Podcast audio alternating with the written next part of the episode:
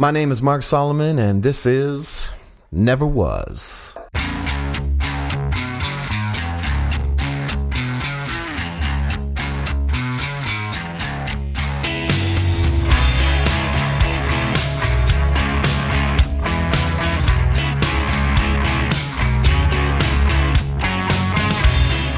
I never was almost there. Almost where, Mark? Well, to success, frankly. Look, as far as I can tell, there's two kinds of bands. Those trying to make it and those just trying to be heard. Now, sure, some bands can be a little bit of both, but really, there's just the two. The bands that have something to say and simply must say it, be it spiritual, artistic, political, or otherwise, and that don't necessarily care if they live off the music, they don't often cross over to that other kind. They're usually content being the voice in the wilderness, satisfied with knowing they did their part, whatever that part is. I personally hold these bands to a high place of respect. I know a lot of people do. But that really wasn't me. I had something to say, I suppose, and I still do, obviously. But I never really aspired to be that and that alone. I wanted to make enough off of music so that music was what I did forever. Now, whether or not that's all that wise is not really where I'm going with this. So let's get to the other kind of band, the band trying to make it. Now, of course, there are the kinds of bands who have nothing to say, and they just want to make some money, buy some formula or something, I don't know. I mean, honestly, what was Britney Spears trying to say? One Direction, or any boy band for that matter.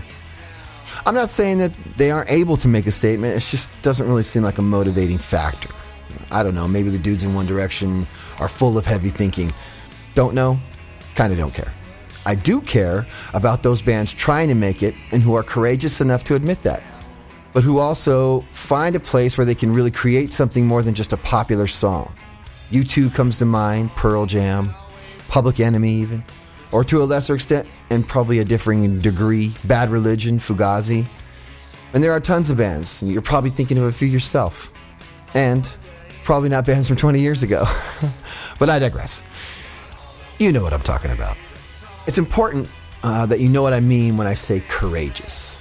I definitely see a certain courage in owning up to what you're trying to accomplish. You open yourself up to a lot of criticism from people who are really, really good at being critical. Why is that? Well, I say because you could fail, and then everyone will know. It ceases to amaze me the length, breadth, and depth at which people can be critical. Thank you, internet, digital rope that you are. And don't worry, aspiring commercial voices. The critics always find a way to hang themselves with that rope. Just give them enough time. So, I return to my original statement. I never was almost there. Sure, I thought for a minute, I was close, but not really. The more I do this show, the more I talk to people, the more I see the gap from aspiring to almost. It's pretty big, let alone getting there. I mean, I don't even understand that. But take my guest tonight, Brandon Rike, designer, entrepreneur, former lead singer of the band Dead Poetic. He and his band truly were almost there. And then the proverbial plug was pulled. Why? Well, join us. Join us, why don't you, and let's find out. We'll talk Dead Poetic, life on the road, design, high school sweethearts, and what it means when Chino from the Deftones says, hey, hit record and let me go in there for a minute. And we're going to talk about being almost there. So close. So close. I think you'll enjoy it. By now, it should go without saying, you'll want to turn this up. Extra bonus, hang till the end, and you get a little taste of Brandon's next musical endeavor, At Night We Strike. Enjoy.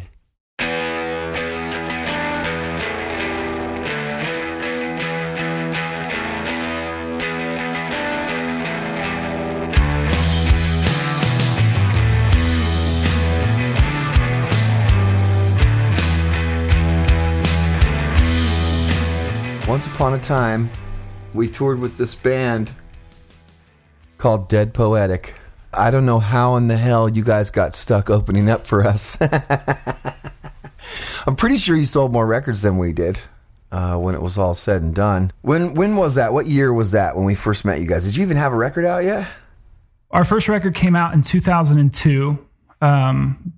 Our second record came out in 2004. And the third came out in 2006. I think we toured with you guys around 2003, is my guess. All right.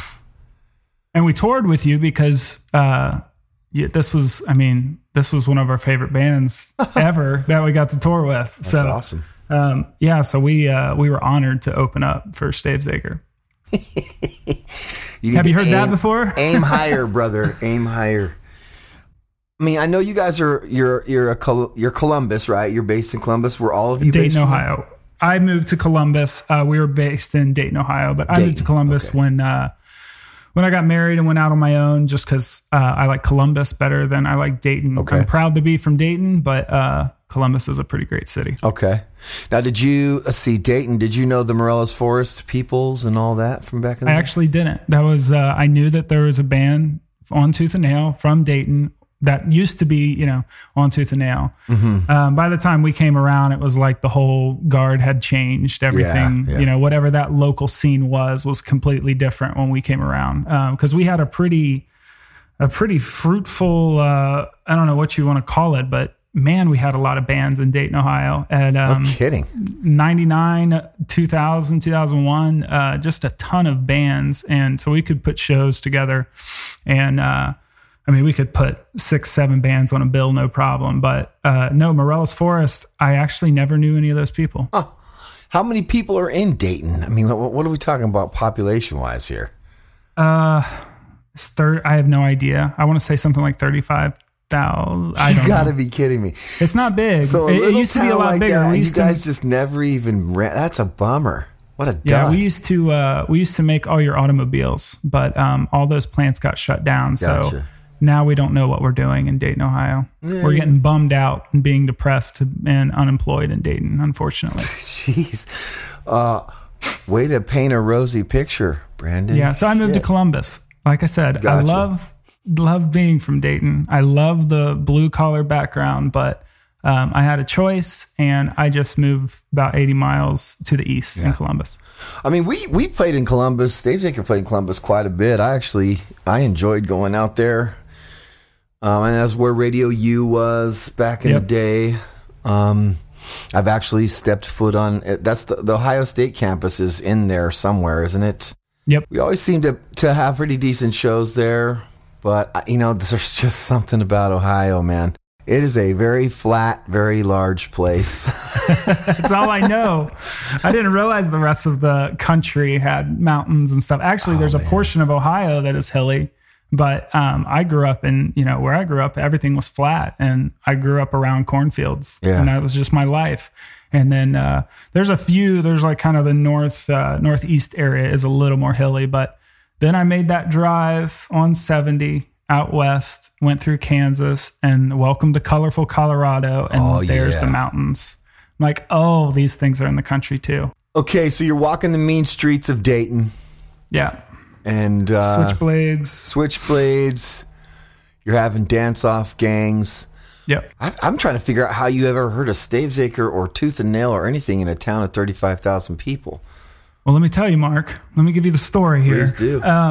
So believe it or not, me and two of my best friends, who I had been friends with since I was kindergarten, first grade, second grade, when by the time we were 13 years old, we started a band. So what that meant was Zach learned how to play guitar. Chad learned how to tune down a guitar from Sears to make it sound like a bass. And I rapped words, and we called it a band. Okay. And then Chad's older brother, Josh, could drive a car. And so he drove us to a youth room up in the next town north.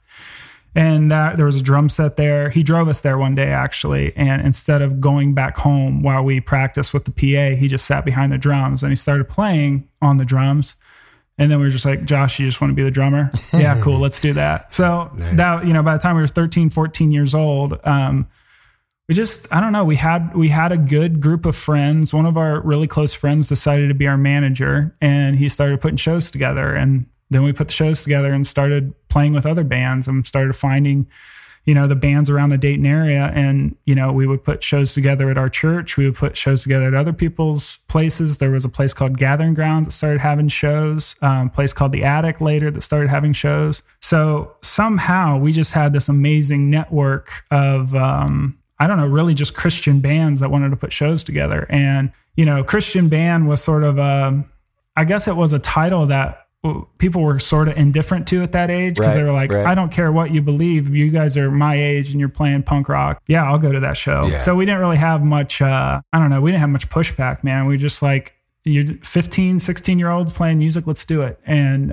so that's what we did, you know, and at a certain point, all of us who, you know, we all cared about sports. And then we just decided, I'm not going to play basketball this year. I'm not going to play soccer this year, because I would rather play shows every weekend than play games. Yeah. And so it all changed. And after a while, college started getting put on a back burner because the band thing just seemed a lot cooler. We started going to Cornerstone Festival. We'd load a van up with us and all our friends and put together an amazing campsite at Cornerstone Festival beside one of the encore stages. How old are we talking here now?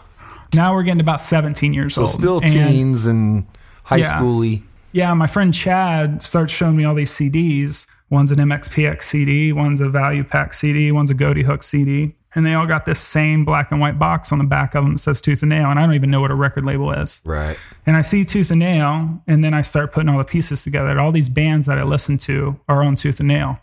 And at a, you know, sometime, let's say by Christmas, I'm like, all right, Mom, I'm not going to listen to my secular CDs anymore. So let's get some, here's my Christmas list for my new CDs. And I remember one Christmas I got a Stavesacre and a Plank Eye CD. I got the Absolutes jam. And, so yeah, Shiv is still one of my jams. Nice. I liked it more than the Plank Eye record. I never connected with it, but I connected with the Stavesacre. So I connected with the anger, the intensity, the passion, all that stuff.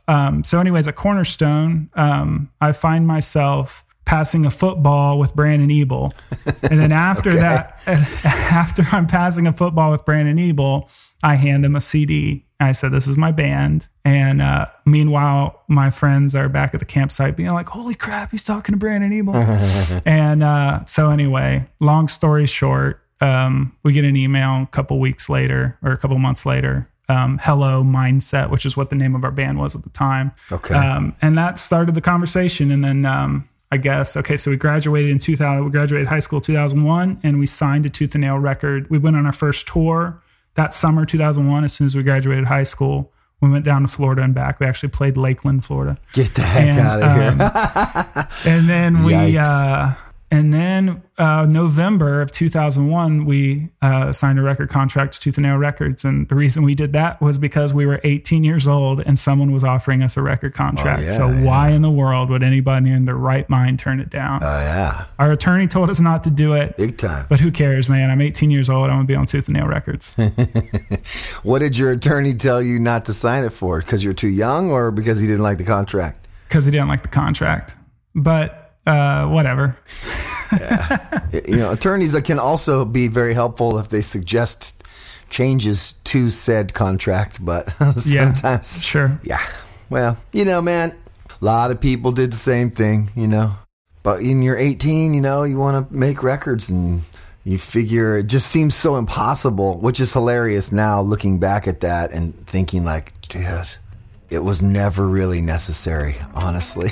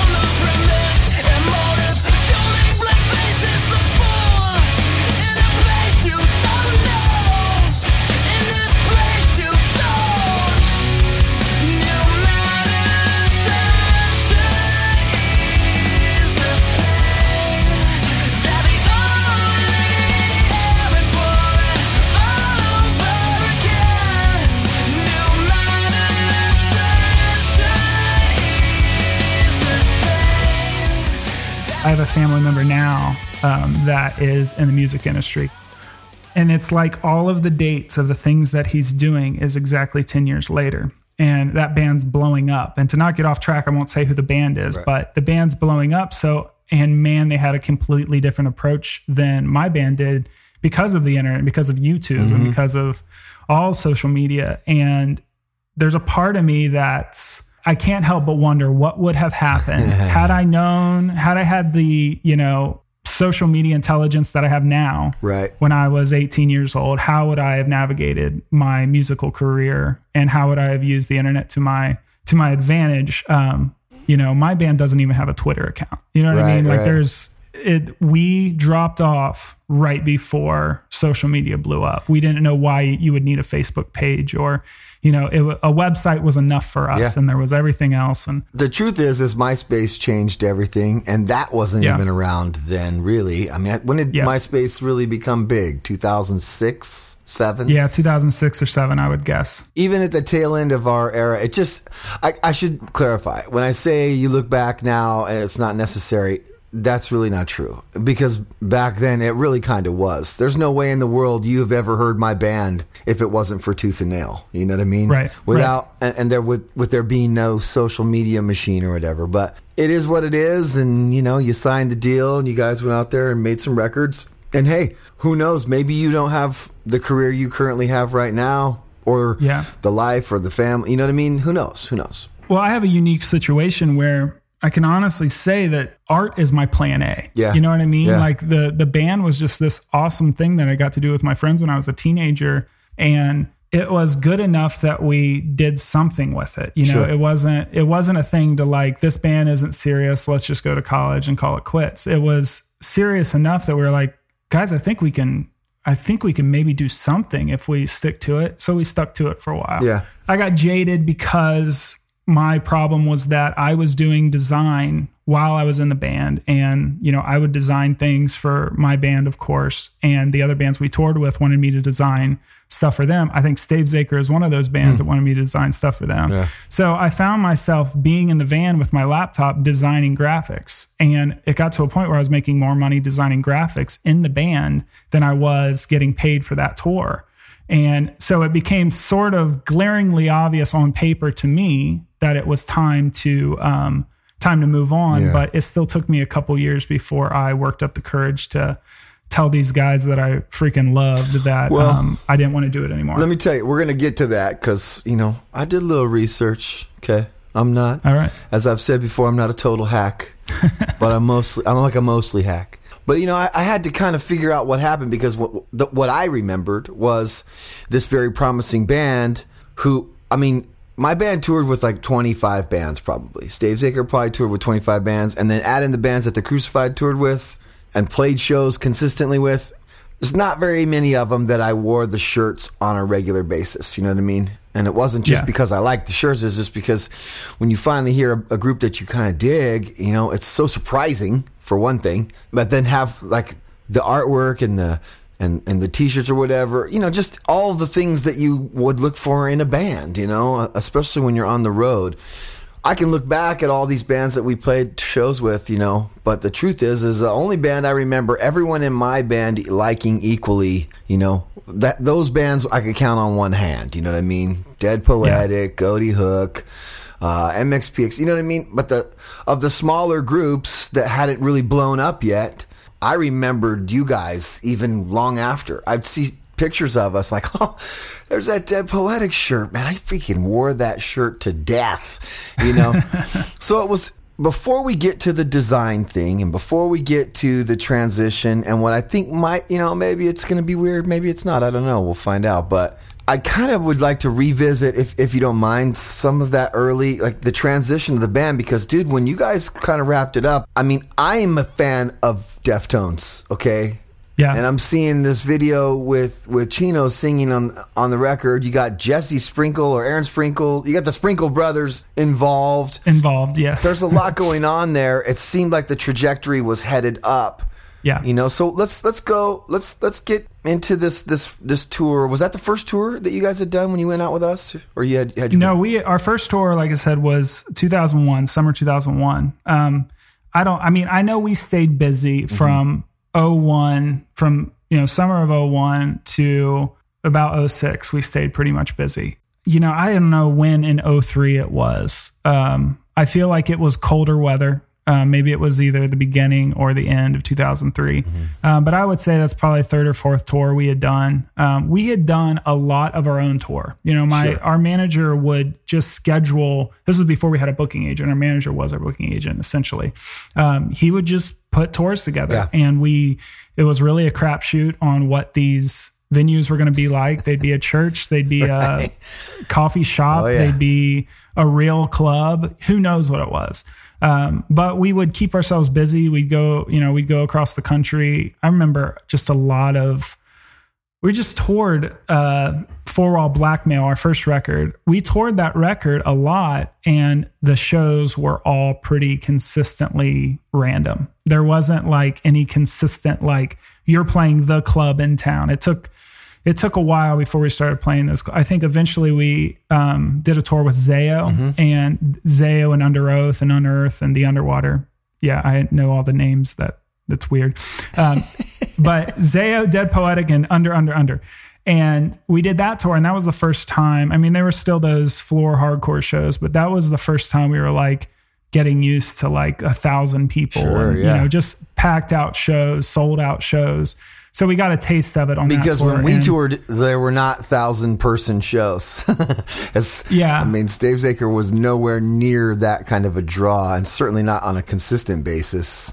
That's pretty great. So okay, so you're out there, you're playing a lot of people. How's the response? I mean, did you feel like you were kind of fitting in musically? Well, we have a funny thing, and this is, I mean, I feel like I can vindicate myself today because it's over a decade later. But so there was a moment in a Zao song, in one particular Zao song, where Brett, it's on the song, I don't know if the song's called Where Blood and Fire Bring Rest, but Brett starts singing while Dan is screaming. And Zao wore dress clothes. They wore like dress up, like they'd wear a sweater with like a white collared shirt underneath it. Russ would like wear nice clothes or whatever. Okay.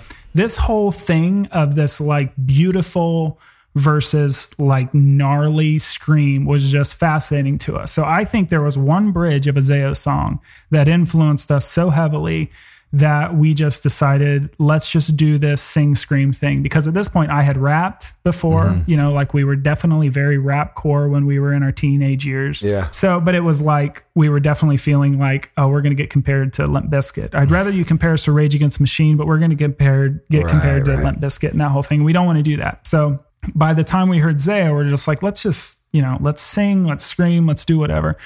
And while we were recording our first record with Barry Pointer in Little Rock, because Barry Pointer produced Zao, he produced Embodiment, and produced the Juliana Theory. So those three being some of our favorite bands. So we went and did that tour. And I remember we would eat lunch at Barry's house. We'd be sitting in his living room, and a band comes on MTV2 called Thursday. Ugh. And we look at each other and we're just like, are you kidding me? This is the same thing we're doing right now with Four Wall Blackmail. This is what we're trying to do. Like, this is the genre that we thought we had, you know, not come up with, but we thought we were so original, the mix that we were trying to do. And here's this band that we had never heard of at that point doing the same thing. And their song's like #1 on whatever MTV2 countdown.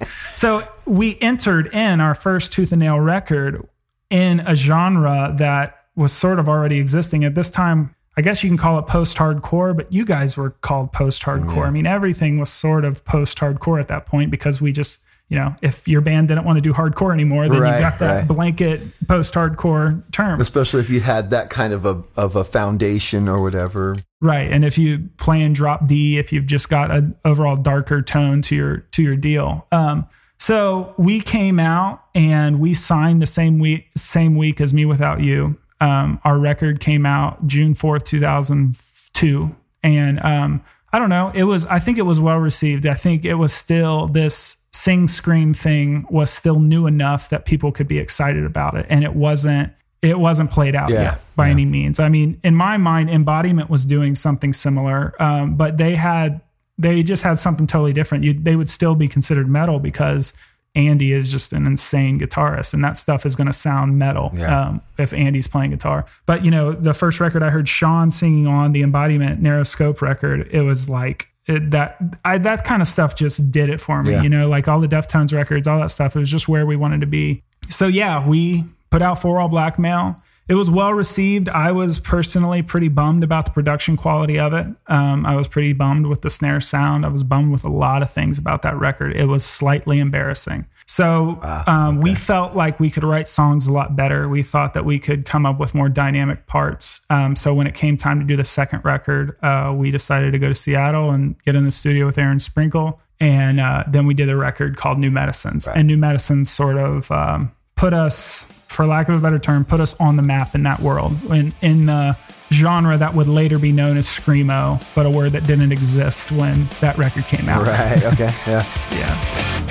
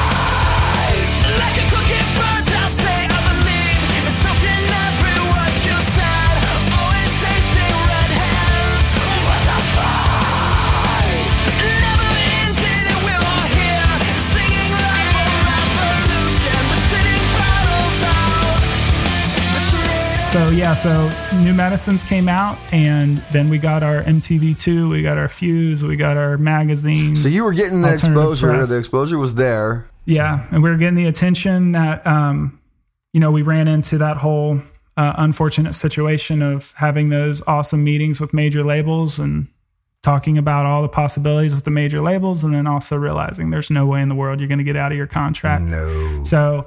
that was a, you know, it just kind of started fueling a frustration that now I just don't care about. But at the time, it just seemed like such a deterrent to growth. Did you feel like it was like you were not going to get past a certain level being, I mean, I don't want to, this has been a popular thing that's come back and forth, you know, the Tooth and Nail, Brandon's always been very proud to say no band that ever left Tooth and Nail sold more records after they left, at least up until a certain point. Yeah. That was the case.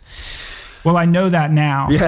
But at the time, when someone's going to tell you you're going to be on Interscope Records or Universal Records or whatever, it just seems like, well, then that means I am going to be as big as Nine Inch Nails. If I get on Interscope, then I'm going to be as big as Nine Inch Nails, right? I get to say I signed to a major label, right? Exactly. And that's really all it was. You know, you don't think about all the bands on a major label's roster that nobody knows about, and they get dropped right away. Right. So looking back, the family that Tooth and Nail established was much more valuable than me putting the Interscope label on the back of my record. That would have been an ego thing for me. You know what I mean? It would have been some milestone that I would have accomplished. But I know now that Tooth and Nail had this power and this following and this, this buzz that major labels just don't have. Yeah. That's what's so great about labels like Fueled by Ramen is they still manage to maintain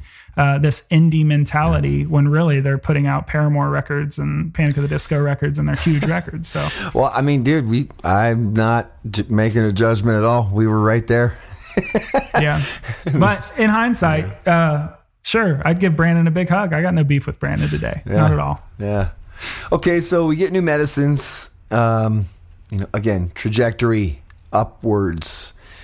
I gotta ask, I mean, how is that when the screaming stopped? You know, I read on the wiki page, you know, that there was a quote from you on there.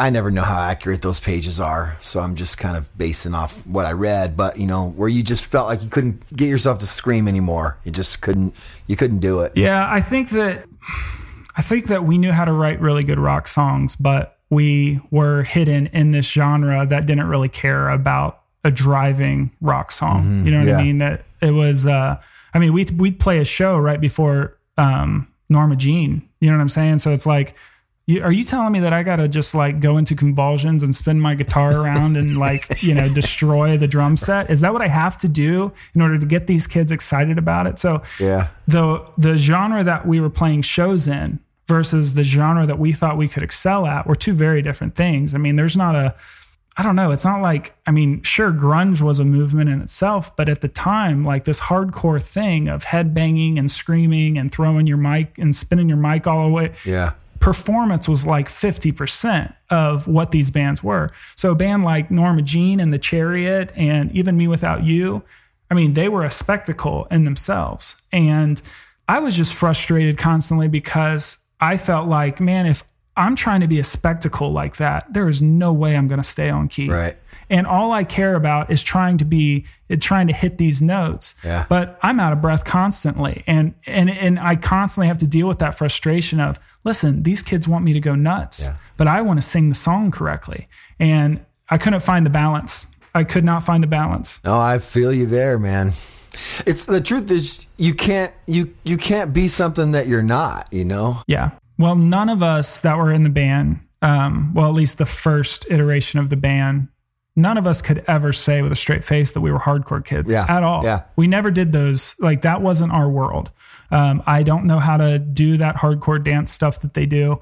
And I never really cared to ever know how to do it. Yeah. It was a world that was very odd to me, but, but I liked bands like Zao and Training for Utopia. I loved those bands.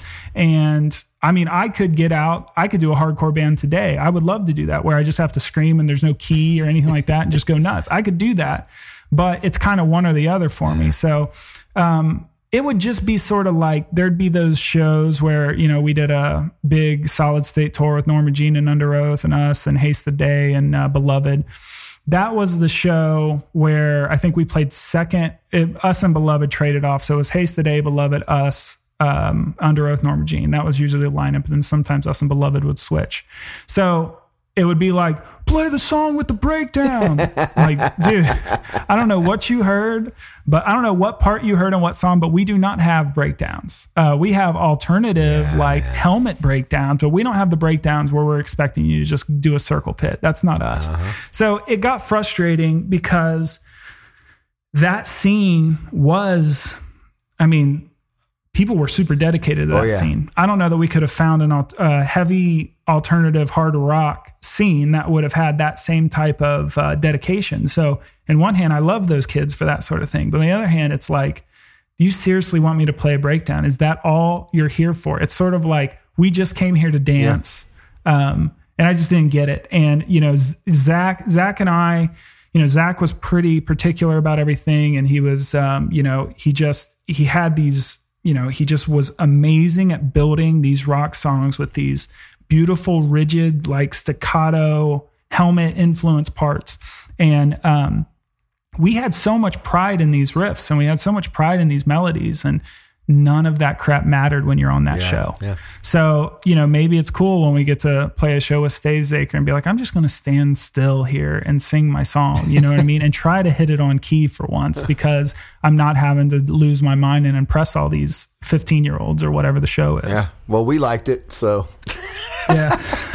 But man, those tours for us, like I think about tours with you guys and Embodiment and Project 86, like we learned how to grow up on those tours. And like, I don't know, like I don't even remember the shows, but I remember hanging out, you know what I mean? And for me, those were these really great life experiences that, you know, today as an adult, I realized a lot of people didn't get to have experiences like that. So I'm very lucky in some of the experiences I got to have and the people I got to meet, and I got to see the whole country many, many, many times. Oh yeah, and dude, that's gotta so blessed for that. That's gotta come into play later on, you know, when the design thing sort of takes over your life, you're seeing everything out. If you're only seeing the inside of Dayton and then maybe like part of Columbus, you know, it's just, you're the influence of all these other places is definitely gonna rub off on you. For me, it made goals feel attainable. Yeah. That little, I mean, sure, we're from Dayton, but we're from a town called New Lebanon. And New Lebanon has 4,000 people. Yeah. And we're somewhere between Eminem and Toby Keith. If you go to the east of us, that's Eminem. If you go to the west of us, that's Toby Keith. Right. So we're somewhere in the middle. Where's our place? Yeah. Yeah. So, yeah, man, for us to be able to go to play headline the Whiskey A Go-Go or, you know, the Roxy or whatever. It's like, holy crap, man. It's just us little kids from New Lebanon, Ohio doing this. So it meant, I learned that, set a goal that, I mean, cause you can actually do it. Sure. And, so that it made my, my scope, my sight lines much wider.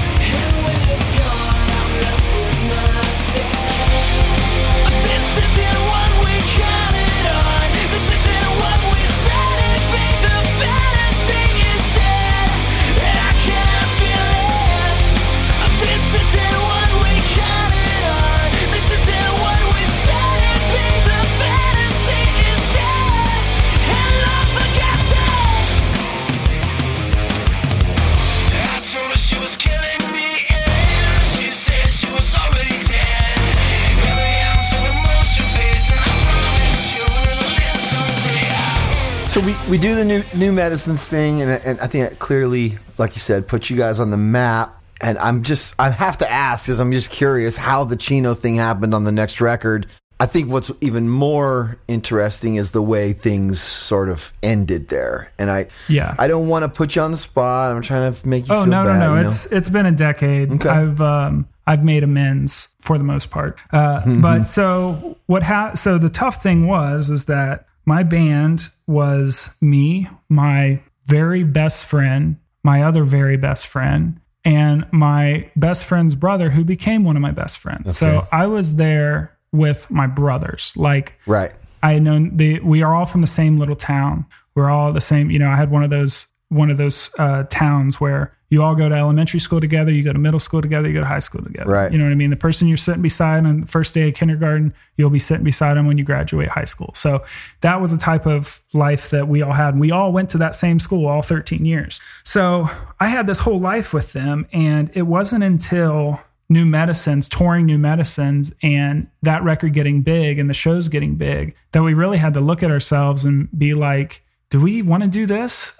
Do we get along anymore? And, you know, all these little quirks that we have, like, they're not gelling the way they once did. And then there was just some life things going on that year. That was 2004. And New Medicines sold a lot of records. And actually it came out, it was the first time that Tooth & Nail put one out on Solid State and Tooth & Nail. So it had both logos on it. It sold a lot of records. It did really well for that time period. And man, 2004, that was the worst year of my life. It really was. Okay. I look back on it, and it's like that. The fact that New Medicines came out is just one little blip on all the other crap that happened that year. You know, things that happen with friendships, things that, you know, getting, you know, I've been with my wife, I was with her since I was 16 years old. And so that's 16. We're 22, 21 at this time. I'm not seeing her all year. She's my favorite person in the world. I don't get to see her. Yeah. It's like, it all wears on us after a while. And man, at the end of, the fall of 2004, it just fell apart. And we didn't get along the way we once did. We meaning the band, or we meaning you and the four guys in the band. We didn't get along the way we once did. And it was like the band was our everything. and to not want to do the band was like sacrilege, you know? And for me, I was like, I just want to go home for a little bit. Yeah. I want to go home for a little bit and not have to argue with you guys every day. It was also super frustrating to me. It was all compounded with the fact that deep down, I didn't want to be there. I knew that I could go home and design graphics all day, enjoy doing it, and see my girlfriend, and see your chick. Yeah. Yeah. I like glamorized this idea of waking up in the same place every day, you know, and, yeah. And granted, looking back, I was too young to think that way. I'm talking about a 21, 22 year old that's trying to grow up. And, you know, looking back on it, I wish I would have been a little bit more, I wish I just would have relaxed, you know? So we basically fell apart. There was some stuff that happened, meaning like we just didn't get along. Some of us wanted to go home, and it all just fell apart at the end of 2004. So we ended up getting a fill-in drummer at the end of 2004. And at the end, we were driving home, trying to get back home by the middle of December, get back home for Christmas. And we have a van wreck in Wyoming. And this is like me and the bass player, we weren't even talking to each other at this point. You know, we were arguing, and he was arguing with me about driving too fast. And the next day, he's driving, and then he ends up spinning out on the highway. So we spin all the way around.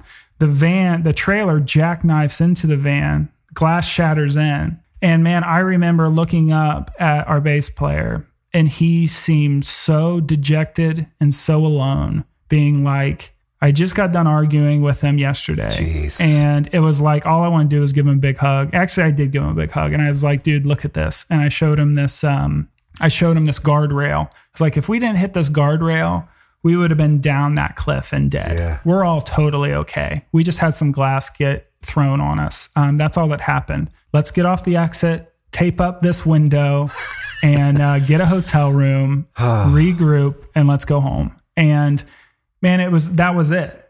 That was the last thing. I think that puts a last show either in Boise or Salt Lake or something like that. But our last show was one of those two places. They have venues called In the Venue and The Venue in Salt Lake and Boise, which is really confusing on an itinerary. Okay. But, yeah. But that was it. That was it for that iteration of the band that we had started when we were 13 years old. We're 21 years old now, and that's the end of that. Wow. So, the next year rolls around, and around April, you know, we basically think we broke the band up, and I go and I talked to Zach. I said, all right, man, so what if we don't end the band?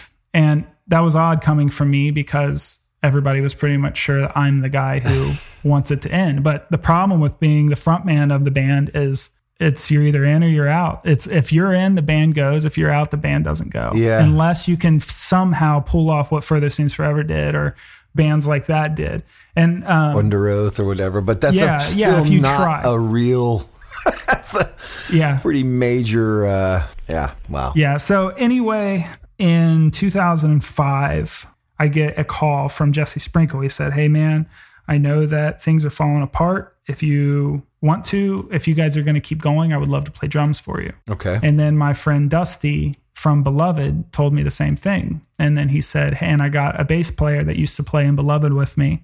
His name's John. So we all got together up in upstate New York. That's where Jesse Sprinkle lived and lives still. Mm-hmm. And he has a studio there. So we all get together, and we see if we can write some songs. But at this time, we care a lot more about Stone Temple Pilots than we care about Refused, you know? Yeah, yeah.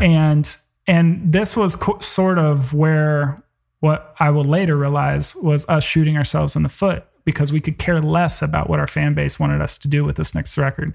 We only cared about the music that we were really excited about. And at the time, that was, you know, the stuff that we had grown up listening to, the alt, the grunge stuff, mm-hmm. and then Helmet, and then all these bands like Bark Market and Handsome, and all these bands that just have these killer riffs. Those are the bands that we wanted to play like, and we felt like that was more like us, you know, a band like Handsome. And I'm saying Handsome like good looking, not bop. Handsome. I know Handsome. That's Tom Capone's band, is it not? Was he? Yeah.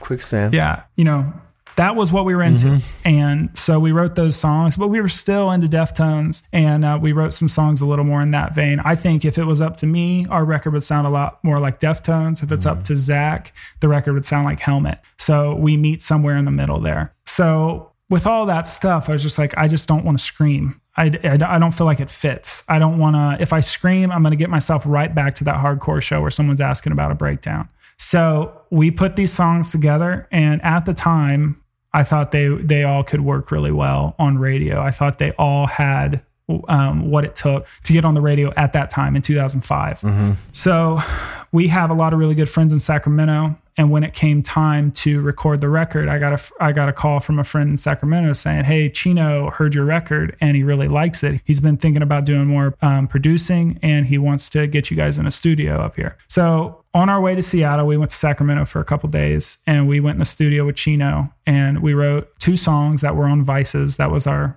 that record, right? A song called Paralytic and a song called Crashing Down. And Chino co-produced both of those songs, which basically means he kind of just gave us a different perspective on how we were writing the songs. And it was so cool to hear his opinion, because I start breaking apart the Deftones formula after hearing what he has to say, which was really neat for me. And then he he said, you know, we had this song. It was this cool little road. You know, Jesse played this Rhodes at the beginning of it. It's called Paralytic.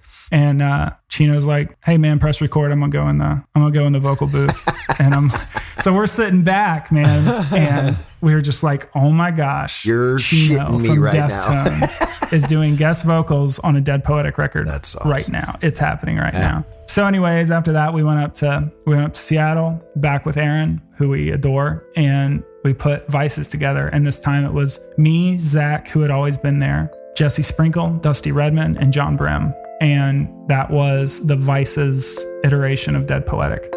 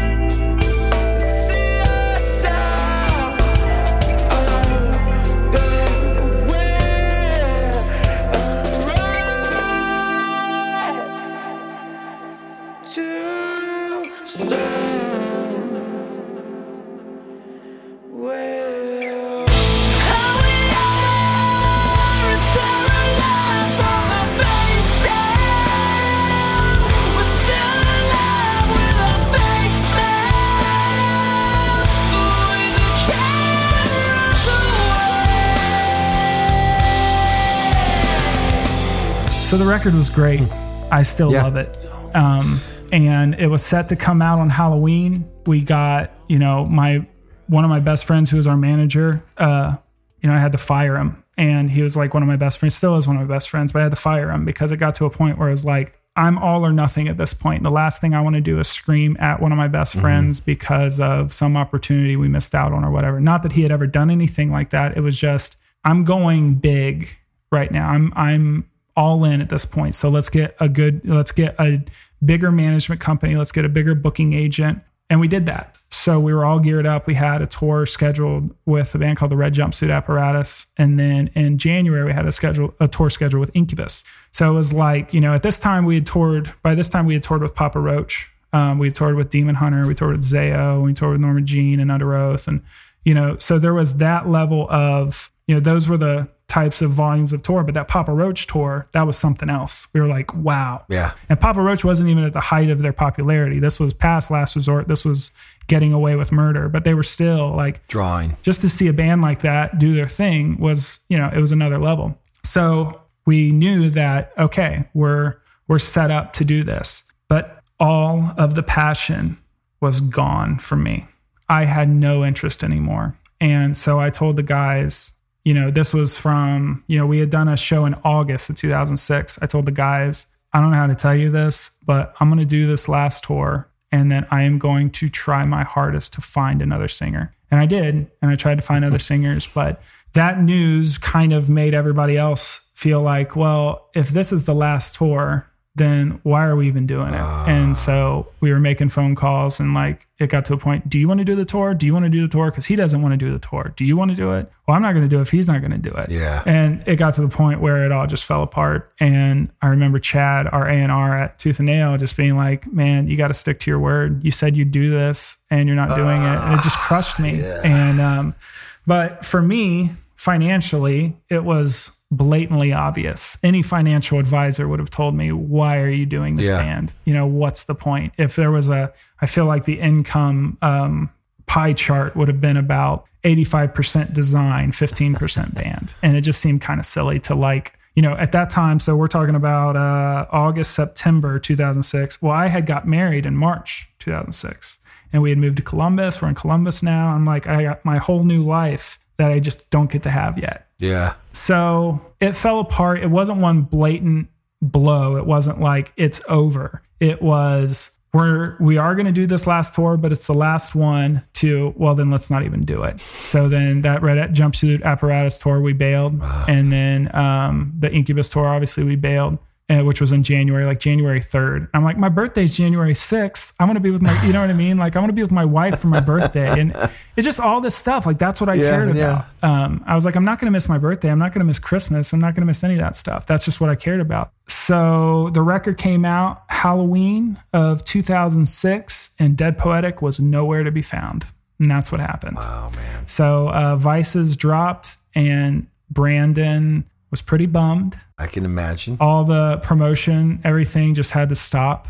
And so with all that said, I freaking love that record. Yeah. And I'm not going to act like it could have been huge or whatever.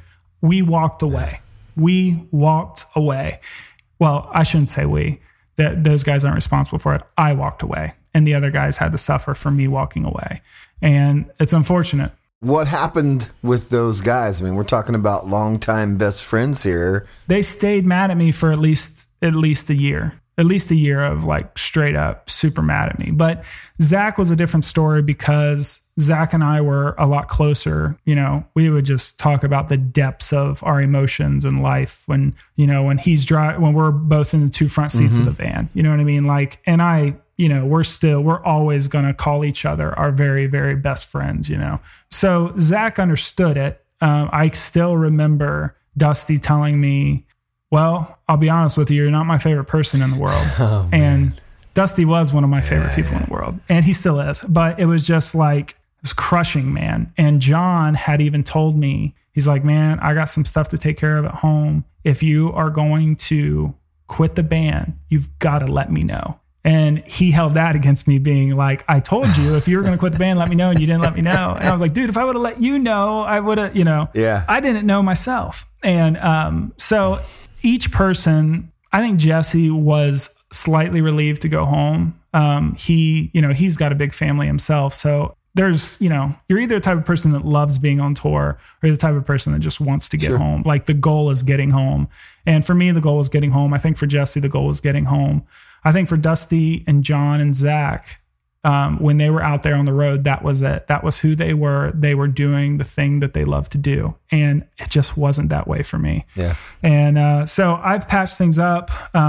Actually, just recently, I patched things up with the first iteration, our first bass player, the guy who wrecked the van at the end, who was just like, became a pariah.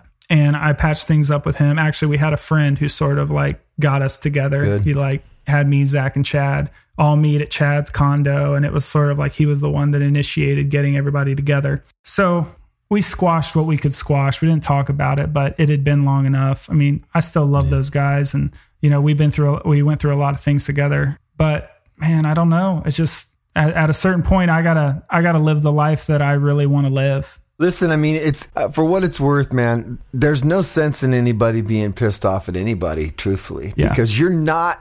This is music, man. It's not a business. I mean, you even said something a little while ago that I know where it comes from. I know where the mindset comes from, but I don't think it's true. I think you had mentioned, you know, when you wrote Vices, you know, maybe you didn't listen to what your fan base was wanting from you or whatever. And you didn't care. Well, dude, you can't care. Yeah. If you write a record just because it's what people want to hear, they're going to know. Yeah. Right. And they're not going to understand it when the record comes out and they don't like it. You know what I mean? But there's nothing you can do about it. Yeah. This is the bitch of being an artist, dude. It's not all controllable. I mean, when it comes to music, is straight from the soul, dude. You're doing what you want to do. If you don't love it, it is going to suck. Yeah. There's no way around it, you know? Yep. How can you fake it? And what's funny, that last record, Vices, most of those songs are about me not wanting to be in the band anymore. Yeah. If you go back and listen through Vices, all those Dead Poetic fans out there, go back and listen to it with new ears and realize I am telling you that I don't want to do this anymore. Yeah. And that's all that was on my mind. So I'm in the studio and I'm trying to come up with lyrics. That's what's coming out. I know this is going to be the corniest thing ever, but I've heard it because I've heard it in movies. But, dude, the heart wants what it wants, bro. You can't fake that shit. Yeah. Like, you know, I know. I don't want to let anybody down. Guess what? You're letting yourself down, and then by proxy, you're going to be letting everyone else down. It's just the way it works. You know? Yeah. I don't want to beat you too hard on that thing, man. I mean, I feel like, especially now, it's good that there's a little bit of time has passed, and I'm glad to hear that some peace has been made, you know? Yeah, there's no more animosity there. It's just been, it's been a decade. You know, it's been over a decade. We're talking about stuff that went down in 2004, 11 years ago. So everybody's got wives and kids and, you know, life is good. They found what they wanted to do in life. And, you know, Zach being the, you know, sort of my music soulmate or just life soulmate, you know, he's extremely happy in his life right now. He writes music every now and then, but man, he's got a wife that he loves. He's got 2 kids that he adores. Life's good for him, you know, and he's got this great family. He's got 3 brothers and, you know, so he's extremely wealthy with family for sure. And love. I wanted to be clear, like, man, I'm right there with them fellas in the band with, cause I'm not the one that broke up Stavesacre, dude. That was not my plan. I just finished writing what I thought was the best thing we had done in ages. I'm ready to keep going. And then the band, I'm being told, is done. Hey, but you can be pissed about that if you want. You can gripe about it if you want. You can think about what might have been, you know? Yeah. But that's bullshit because that never would have been. If a person goes, if in their heart there's a change has been made and they go this other direction, it's just not, it's over. And sometimes stuff is just over. Yeah. I just had Jim Chaffin on the show, you know, and we were going through all this stuff. And I know there's been a lot of him having troubles with the way things ended with the Crucified and everything. But this is a fact. Greg Kinnear, the primary writer for the band, was over it. Done. Yeah. You know, Jeff Ballou, our bass player at the time, was writing, and sure, he had his own thing, but he wanted to do his own thing, which he eventually was able to do. You know, you can't keep art going just because, oh man, we were almost there. I know, and it's always that almost there. You know, I use this thing of like, you know, a band wants to get as big as, I don't know, Fun. Let's say Fun. And then another band, well, Fun, maybe they want to get a bit as big as like... I don't know, Death Cab. Mm-hmm. Maybe Death Cab wants to get as big as Linkin Park. Linkin Park wants to get as big as U2. U2 wants to be as big as Led Zeppelin. Led Zeppelin wants to be as big as the Beatles. The Beatles want to be as big as Elvis. And Elvis died on the crapper. So it's like, what is the goal? What is the goal we're searching for here? And when are we going to realize it once we've got there? I'm asking you something right now. This is my transition to design. I have an image in my head. I own this image because I'm putting it on record right now. I want a chart of the evolution of man, but I want it just like you just said. The little bit, like the little one is Fun, and then right on all the way to Elvis on the crapper. That's it, dude. The evolution of band. The evolution of we're gonna be big. Oh, okay. Hey, there's some perspective for you. The thing is, man, you're never going to realize when you're there. You know what I mean? Yeah, yeah. Maybe some bands wanted to get as big as Dead Poetic. Well, we never got where we wanted to be. And that's the thing I worry with bands that I know today is I want to just tell them, listen, you know that moment when you're all in the studio and you come up with a song and you all look at each other and you be like, that's freaking awesome. Right. What we just came up with is amazing. That's the freaking buzz. That's it. So that's the thing that I love the most. And I think that everything else, you just got to enjoy whatever's coming at you. And, you know, I'm seeing some bands have some success right now. And all I want for them is to just enjoy it while it's there. Give your bandmates a big hug and just enjoy that you're all there, because it's temporary. And if it's not temporary, you're the Rolling Stones. And I just don't think that like the Rolling Stones and Aerosmith have family members that adore them. You know what I mean? Like there's stuff that has to sacrifice that sucks on the deathbed. The deathbed, you don't talk about album sales on the deathbed. You talk about if your daughter loves you or not, you know? And that's how I view what I'm doing. And I keep a good eye on the big picture most of the time. And, so I just didn't care. Like nobody's going to care that we toured with Norma Jean. Right, you know, when I'm on my deathbed, they're not going to know what that means. I'm only patient enough to please the masses for so long. My brittle arms cannot hold up all the walls in this falling tomb.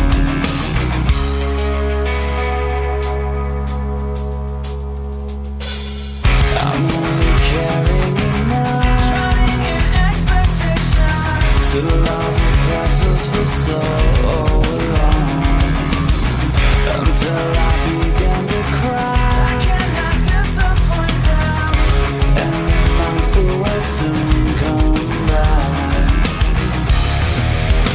I've got a comfort to that beats, the undying need for this beat. And die if you don't allow me breathing. Save me for a life, or we are burying you. I'll self-destruct and die from strain of pleasing the masses. Yeah, and I understand where you're going with that. You know, it's maybe Mick Jagger's kids love his weird craggy face. I have no idea. I don't know. But yeah, you are you. And the guys in your band are who they are, you know, and it just is what it is. And this is advice that I do not take and I reject completely. Yeah. I've been one of the more bitter people in the world. And eventually you just go, man, what are you going to do? You sit over there and cry in a freaking sandbox, knock it off, you know? By the way, you have this beautiful wife in the other room who's ready for you to stop feeling sorry for yourself. You know, that's kind of where I'm at, man.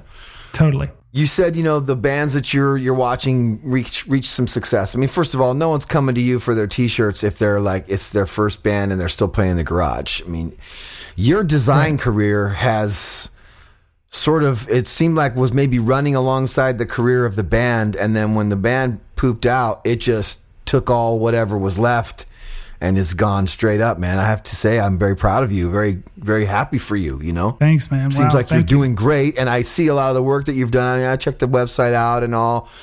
I mean, tiny bands that don't have any money or visibility, I get it. You know, bands like Pearl Jam. Man, it's such a tedious work you do as a labor of love. I understand. No, man, that's pretty huge, you know? Forget the bands that you're doing. Forget the bands whose, you know, shirts you're working on, which it seems, you know, based off of our conversation the other day, it's really what you kind of focus on, which is, again, awesome. Yeah. But forget the bands themselves. Let's just talk about the fact that you're able to, you love doing it, clearly, and you are doing what you love. More than anything. That's weird, man. Yes. I don't know if you know how weird that is. It is weird. You know, man, I find out how weird it is when I try to have conversation with other human beings. And I feel like I'm from another planet when I'm having this conversation. And even, you know, even in the design community, I'll talk to other people who are graphic designers and they say it with such disdain that it just bums me out, because I'll do a backflip after I say I'm a graphic designer and clap and go, woo, you know, like I love what I do and I wake up excited about what I'm doing 80% of the time. And that's, you know, that's me being honest. 80% of the time, that's good. That's pretty great. That's amazing that I'm stoked that much. So like, you know, I know on other podcasts, you've asked the question, what did you want to be when I grew up? Mm-hmm. When you grew up, I wanted to be an artist straight up. When my mom asked me, I'm 4 years old. I got a big white artist coat on and I'm painting on an easel. And I'm just looking at my mom like, is it possible to just do this for the rest of my life? Because this is all I care about. And so I build, you know, I get identity in my grade as the best drawer. And I find confidence, you know, we didn't have any money growing up. So I didn't get to wear like name brand clothes to be cool. I had to be cool with my talent and my character. And so that art gave me confidence. It gave me an identity. So that lasted a long time. And then the band came along, gave me even more identity. And then, you know, by the time I could afford to wear Nike shoes, I didn't care because I was wearing crazy clothes because I was in a band now. So I have this rare situation where I'm doing exactly what I wanted to be doing. And you know, it got more specific as time went on, you know, and if I can go back to the dude who opened up the Green Day Dookie album layout and stuck his nose in that to look at every little thing and tell him that he gets to design stuff for Green Day and every other band that he loves. And, you know, and if I could tell the kid who gets a CCS skate catalog and looks at all the cool t-shirt designs and tell him he gets to do that every day. And he, you know, that's a pretty huge, you know, I'm pretty dictated by 4-year-old Brandon and 12-year-old Brandon. And I'm making sure that they're stoked at what adult Brandon is doing. How much of your artistic inspiration or just passion would you say is tied into album art and music art? I mean, for me, it was a huge thing growing up, you know. I studied every square inch of those records. Yeah. You know, the nuance of the writing of the thank you list, that was always like an art form in and of itself to me, you know what I mean? Totally. It always had to be this certain way. Totally. You know, were you inspired by that stuff early on? Were you inspired by comics? I mean, where'd you get it from? Totally. I think those CCS catalogs were huge. I think looking at the Green Day album, that was the first time I owned a CD layout because the tapes weren't the same. Right. You know what I mean? Like looking at the layouts of the tapes, and when we were listening to tapes, like my brother was buying Guns N' Roses, Skid Row, but also like Belle Biv DeVoe and Color Me Bad and stuff. So it's like I wasn't really in love with those. So when I took ownership of like Green Day Dookie, well, then I spent time with it and I really looked through it. And then the Pearl Jam Vitalogy record, which had this crazy, creepy little booklet. And yeah, it made me feel uncomfortable. And it made me feel the way that Pearl Jam Bug song feels. It's like bugs in my bed, bugs in my no, whatever it is. It creeps me out. And the layout did the same thing. Ozzy's Osmosis with the eyeballs in the CD. Yeah. Is that right? Is that Osmosis? It weirded me out. I remember listening to an Ozzy song and hearing the Perry Mason song, and my vision, like I something happened to my vision, and I was just like, man, this album is like inside me. Like this thing is freaking me out right now. So there was this whole thing about the visuals attached to music can make you feel the same way the music makes you feel. And there's a correlation between the way the music sounds, the way the band presents themselves, and the way the graphics are. Like all that stuff is interconnected. So for me, and I think a lot of people are this way, when you hear a record, you can say a song is blue or a song is yellow or a song is red. Like you can tell that there's imagery attached to a song. And so for me, I get to just like really carry that stuff out in a t-shirt design, sometimes in a layout or a poster, whatever it is. But I get to take how this band makes me feel and I think how this band wants to be perceived and just really get into it and really dig into that stuff. And, you know, Norma Jean, I remember a project, I guess I should say a line that I did for Norma Jean back in, I don't know, 2008 or something like that. But they were coming out with a record called The Anti-Mother. And Norma Jean have always been eerie. They've always been creepy. There's something going on there that's just, you know, Daniel Davison started out the artwork and he kind of established that weirdness, and Josh established all that weirdness. So it's sort of like you get this opportunity to present imagery and to create stuff that's going to make people feel eerie. And, but then again, man, this morning I designed t-shirts for Britney Spears.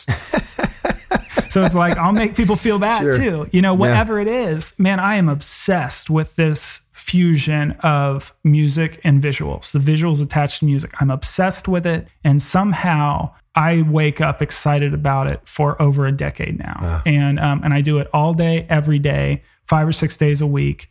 And I'm just so freaking stoked about it still. And at this point, it's less about how good of a designer I can be. And I'm finding it's more about the things I'm learning about myself, the things I'm learning about the client, and like this, you know, this deep, like existential discussion that I'm having. And it's all kind of, that's sort of like the second chapter of my design career. The first chapter was just getting good and established. The second chapter is like whatever's going on in my head. Sure. So, you know, so I've enjoyed doing talks at colleges and, you know, I've doing podcast interviews. Yeah. I saw all the videos on there. You're doing a ton of, you know, public speaking and, you know, the website, there's all sorts of different options for the curious, you know? Yeah. It's in there. You can dig around. BrandonRike.com. Is that correct? That's correct.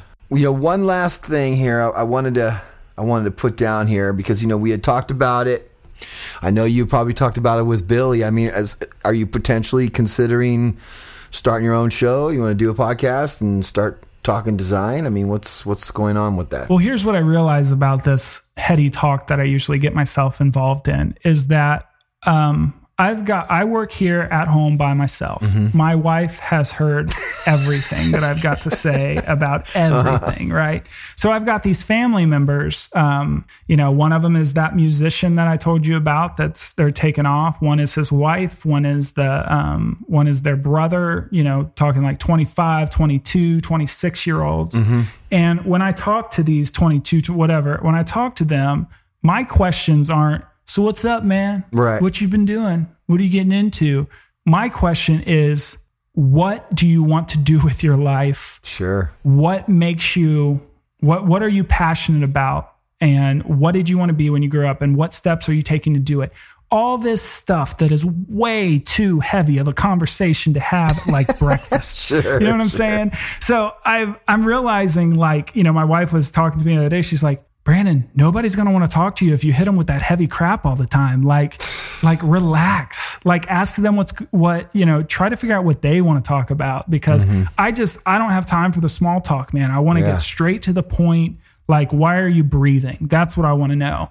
So are you thinking about this in terms of not just the show itself, but also the artwork you're doing for the bands? Or, I mean, how do the two kind of get together? Well, it's, you know, doing art for bands make you kind of get in the head of each artist. So one day I'm in different artists' head. Like today I'm like, mm-hmm. how is Britney Spears trying to reinvent herself? That's the questions I'm asking myself today. And why does Iggy Azalea do the crap that she does? Like, why does she think that's okay?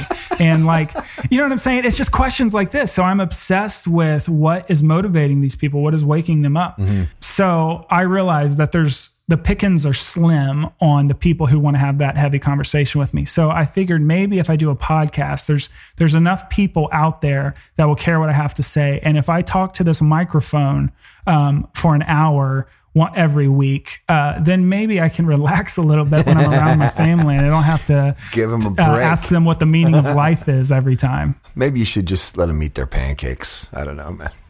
Yeah, I probably should. I'm learning this, man. I'm a work in progress. I think you got it. You're doing good. Yes. Brandon Rike. Our thanks to Brandon for his time and his willingness to put it all out there. I swear there was a span of time where I wore a Dead Poetic shirt pretty much every day. Maybe Brandon and I should get together, see if I can't get a little of that Rikean style on a t-shirt for all you never wases. What do you think? Our thanks to you for hanging out with us. And please, if you have something to add to this or a story to share about Dead Poetic, by all means, write me at thetwilightzone@ineverwas.com. That's thetwilightzone@ineverwas.com. All one word, no Z's. And speaking of writing in, I think it's time for our new letters episode. What do you think? We say a little 90s up in here. Let's talk about your quintessential 90s memory. Give me a band, a movie, a show, anything that says the 90s to you. And I think after that last letters episode, a little lighter fare might be in order. Oh, by the way, speaking of those episodes 19 and 20, I'm collecting your continued emails regarding the in or out shows. So if you have something to say or something to contribute, your own story, keep it coming. That one's already about in place, but we can jump in there again, no problem.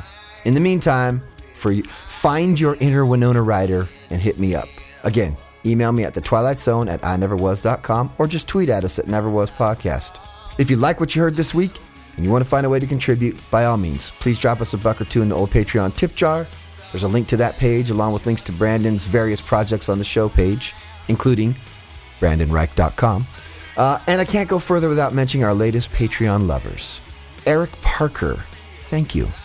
Joshua Weir, Facebook to Patreon, boom, thank you. You rule, and I feel like I missed something. Timothy Joseph West, if I missed you last week, I'm sorry. Don't be mad at me. I love you. Thank you very much, Timothy. And last but not least, ladies and gentlemen, a contributing artist from Stavesacre's How to Live with a Curse artwork, still awesome by the way, and the Dead at 17 comic series, my old buddy from the days at the door in Deep Ellum, Josh Howard. Thank you, Josh Howard. Great to hear from you, man. So again, thank you to the Joshes, Eric Parker, Timothy West, and everyone else that's contributed to the Patreon link. Appreciate that. Tonight we heard New Medicines and Taste the Red Hands from Dead Poetic's New Medicines. We also heard Long Forgotten, Paralytic with Chino of Deftones, thank you, on vocals, and Self-Destruct and Die off of Vices. Both albums are available on Tooth & Nail Records. Any other music you heard tonight was from my band White Lighter's self-titled debut on Northern Records. This show was produced by Billy Power of Urban Achiever Podcast and The Urban Achiever Show. Thank you so much for listening. Thank you for contributing. For now, enjoy Your Own Skin from Brandon's current musical offering, At Night We Strike. Until next week, be good. Rainbow out.